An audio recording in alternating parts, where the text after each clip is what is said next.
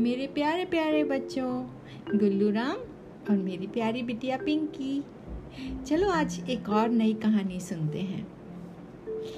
तो कहानी है एक बहुत खुशामद पसंद आदमी की, जो बहुत अच्छा मूर्तिकार तो था, पर उसकी एक बहुत बड़ी कमज़ोरी थी कि जब लोग उसकी तारीफ़ करते थे ना तो वो फूल की कुप्पा बन जाता था और जो लोग चाहते थे, लोग उससे करवा लेते थे। जी हाँ ऐसे हमको अपने तारीफ़ करने वालों के सामने ना सावधान रहना चाहिए। जो लोग हमारे मुँह पर हमारी बहुत ज़्यादा तारीफ़ करते हैं, चाहे भले हमको अच्छा लगे, लेकिन याद रखना, वो कहीं ना कहीं कोई अपना उल्लू सीधा करना चाहते हैं। तो इससे ज़्यादा अच्छे तो वो हैं जो हमें हमारी कमियाँ बताते हैं। तो जिससे कि हमें पता चले और हम अपनी कमी को ठीक कर सकें। तो प्यारे बच्चों, कहानी शुरू करते हैं। तो कहानी एक मूर्तिकार की है। उसका नाम था चतुर। वो बड़ी सुंदर मूर्तियाँ बनाता था। और इतना माहिर था वो मूर्तियाँ बनाने में कि उसकी बनाई हुई मूर्तियों को देख के लगता था कि जैसे अब बोली अब बोली। और उनकी आँखें भी ऐसे चलती थी जैसे कि देख रही हों। आप देखोगे ना तो लगेगा, मुझे देख रही हैं इसकी आँखें। जी हाँ इतना इतना वो अपने काम में दक्ष था। और कभी कभी तो अपनी मूर्तियों में वो कलपुर्जे रख देता था। कलपुर्जे समझ रहे हैं ना?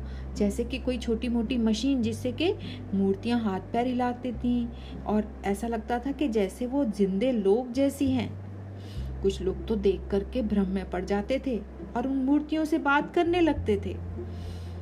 तो प्यारे बच्चों, और कुछ अमीर लोग पता है क्या करते थे?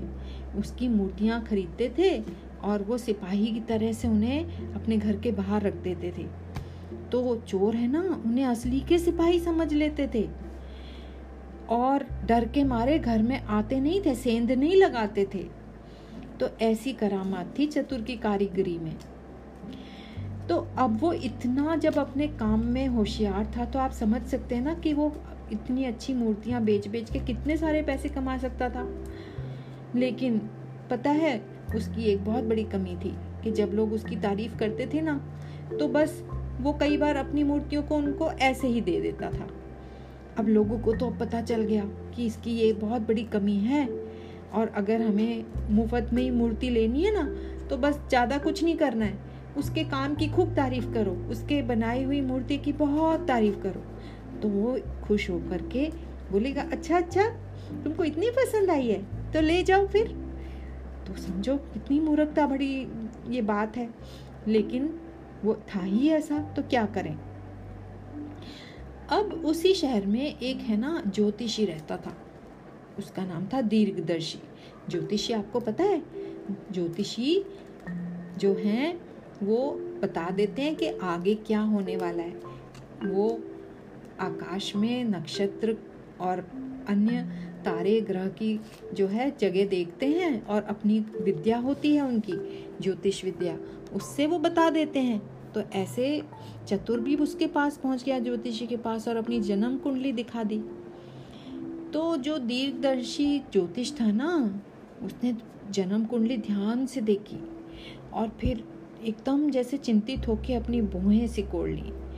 तो फिर वो बहुत बेचारा डर गया। चतुर ने पूछा, क्या हुआ पंडित जी? आप बोलते क्यों नहीं है?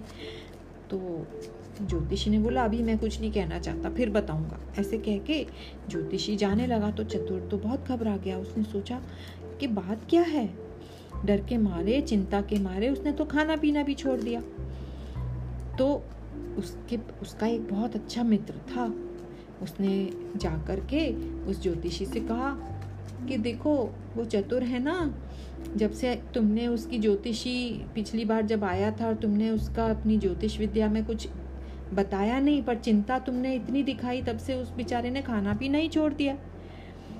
अगर उस पर कोई संकट आने वाला है तो बता दो ना, कुछ निवारण कर सकें, कुछ उपाय कर सकें। तो फिर वो पंडित जी बोले, अरे भाई, तुम जानते नहीं, उसके ऊपर तो बड़ा भारी संकट आने वाला है। अगली जो नौमी होगी ना, उसकी रात को एक बजे और एक बजकर ठीक सात मिनट पर उसे बहुत सावधान रहना चाहिए। तो उसका दोस्त भी बेचारा परेशान हो गया। बोला कि कोई तरीका तो बताओ, कोई शांति कर, ग्रह की शांति करवा दें, अभिषेक कर दें, दान कर दें, किसी तरह से कुछ उसकी बला टल जाए। तो ज्योतिषी बोले, अरे भाई, संसार में है कोई ऐसा जो मौत को टाल सकता है? ये तो बहुत मुश्किल बात है। आदमी की कोई बिसात है ही नहीं। और ये कह करके उसने उसको भेज दिया। अब वो मित्र था ना, उसने वापस आकर के चतुर को सारा हाल कह सुनाया और कहा कि, अब तो तुम जो है ना, बस शास्त्र पुराण पढ़ लो और अपने परलोक की चिंता कर लो। लो मैं तुम्हारे लिए रामायण भी ला, लाया हूँ। ऐसे कह करके उसने अपने मित्र चतुर को रामायण पकड़ा दी। तो उसके जाने के बाद चतुर तो बेचारा सोच में पड़ गया कि बस नौमी की रात को मेरा काम तमाम हो जाएगा। वो बहुत रोने लगा। रोते रोते सो गया। जब सुबह उठी उठा ना तो उसे एक बड़ा अच्छा उपाय सूझा। वो गया मन बाज़ार से और मूर्तियाँ बनाने का सामान ले आया।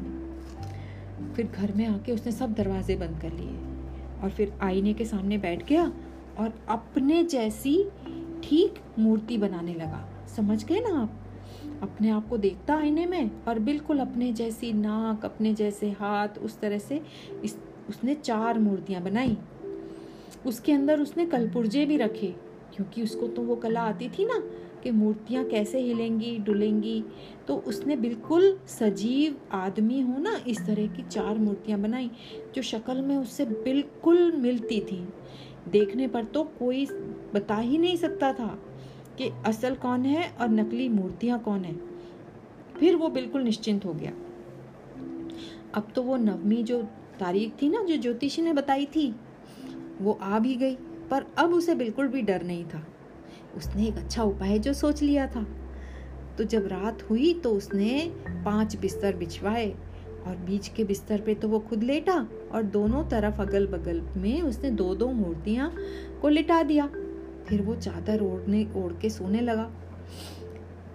सोचने लगा, अब देखते हैं क्या होता है। तो फिर ग्यारह बजे, फिर बारह बजे, फिर एक भी बज गया। और ठीक एक बज के सात मिनट पर जैसा ज्योतिषी ने कहा था ना, दो यमदूत आ गए।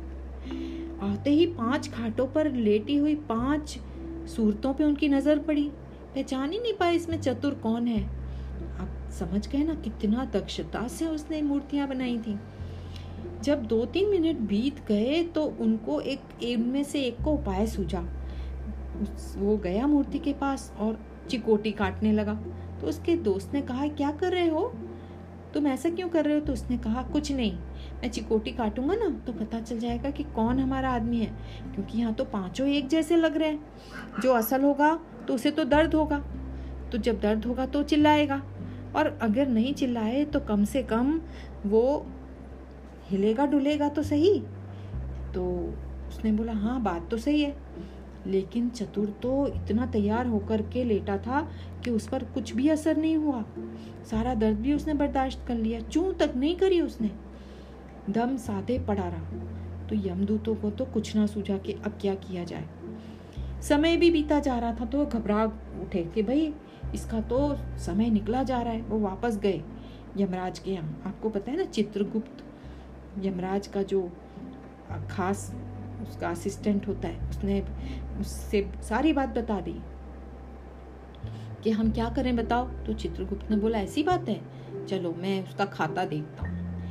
तो जीवन वृतांत देखा, यानी इसका जीवन में क्या इसको पसंद था, क्या ना पसंद था, सब बातें उनको वो लिखी रहती हैं। तो जब उसने देखा कि अरे, ये तो बहुत खुशामद पसंद इंसान है, प्रशंसा सुन करके तो बहुत फूल जाता है।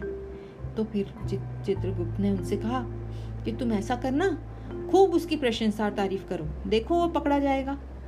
तो ऐसी सलाह दी और उनको भेज दिया। तो ये लोग नीचे आए और फिर से उसके कमरे में गए और ज़ोर से आपस में बोलने शुरू कर दिया, जिससे कि चतुर को भी ये बात सुनाई पड़े। ओह चतुर कितना कुशल कारीगर है, कितना अच्छा कलाकार है, इसने चारों मूर्तियाँ कितनी अच्छी बनाई हैं। किसी में भी ज़रा फ़र्क नहीं मालूम पड़ता है। हमारा ख्याल था कि सिर्फ़ विश्वामित्र जैसे बड़े जो इतने बड़े मुनि हुए हैं, उन, वो ही ब्रह्मा से होड़ लगा सकते थे और नई सृष्टि रच सकते थे। पर यहाँ तो देखो, चतुर तो उनसे भी आगे निकल गया। सच में ये तो बहुत चतुर है। ये कहकर के उसकी प्रशंसा के पुल बांधने लगे। उनके मुँह से जब अपनी इतनी प्रशंसा सुनी ना तो चतुर बेचारा अपनी खुशी को छिपा नहीं पाया। उसका चेहरा तो आनंद से, खुशी से चमकने लगा और वो अपनी मौत की बात भी भूल गया बेचारा। उसके होठों पर मुस्कुराहट आने लगी। लो, पकड़ा गया चोर, लो, पकड़ा गया चोर। ये कहकर यमदूत ने उछल कर उसके गले में अपना पाश लगा दिया। चतुर की कलात्मक मूर्तियाँ तो देखती रह गई, वे बेचारी क्या करती? आखिर चतुर की कमज़ोरी जो है, उसको ले ही डूबी। तो प्यारे दोस्तों, कभी भी हमको ऐसे खुशामद पसंद नहीं बनना चाहिए। हमको अपने खूब सावधान और खूब सचेत होकर के रहना चाहिए उन लोगों से जो हमारी सामने आकर के हमारी खूब प्रशंसा करते हैं।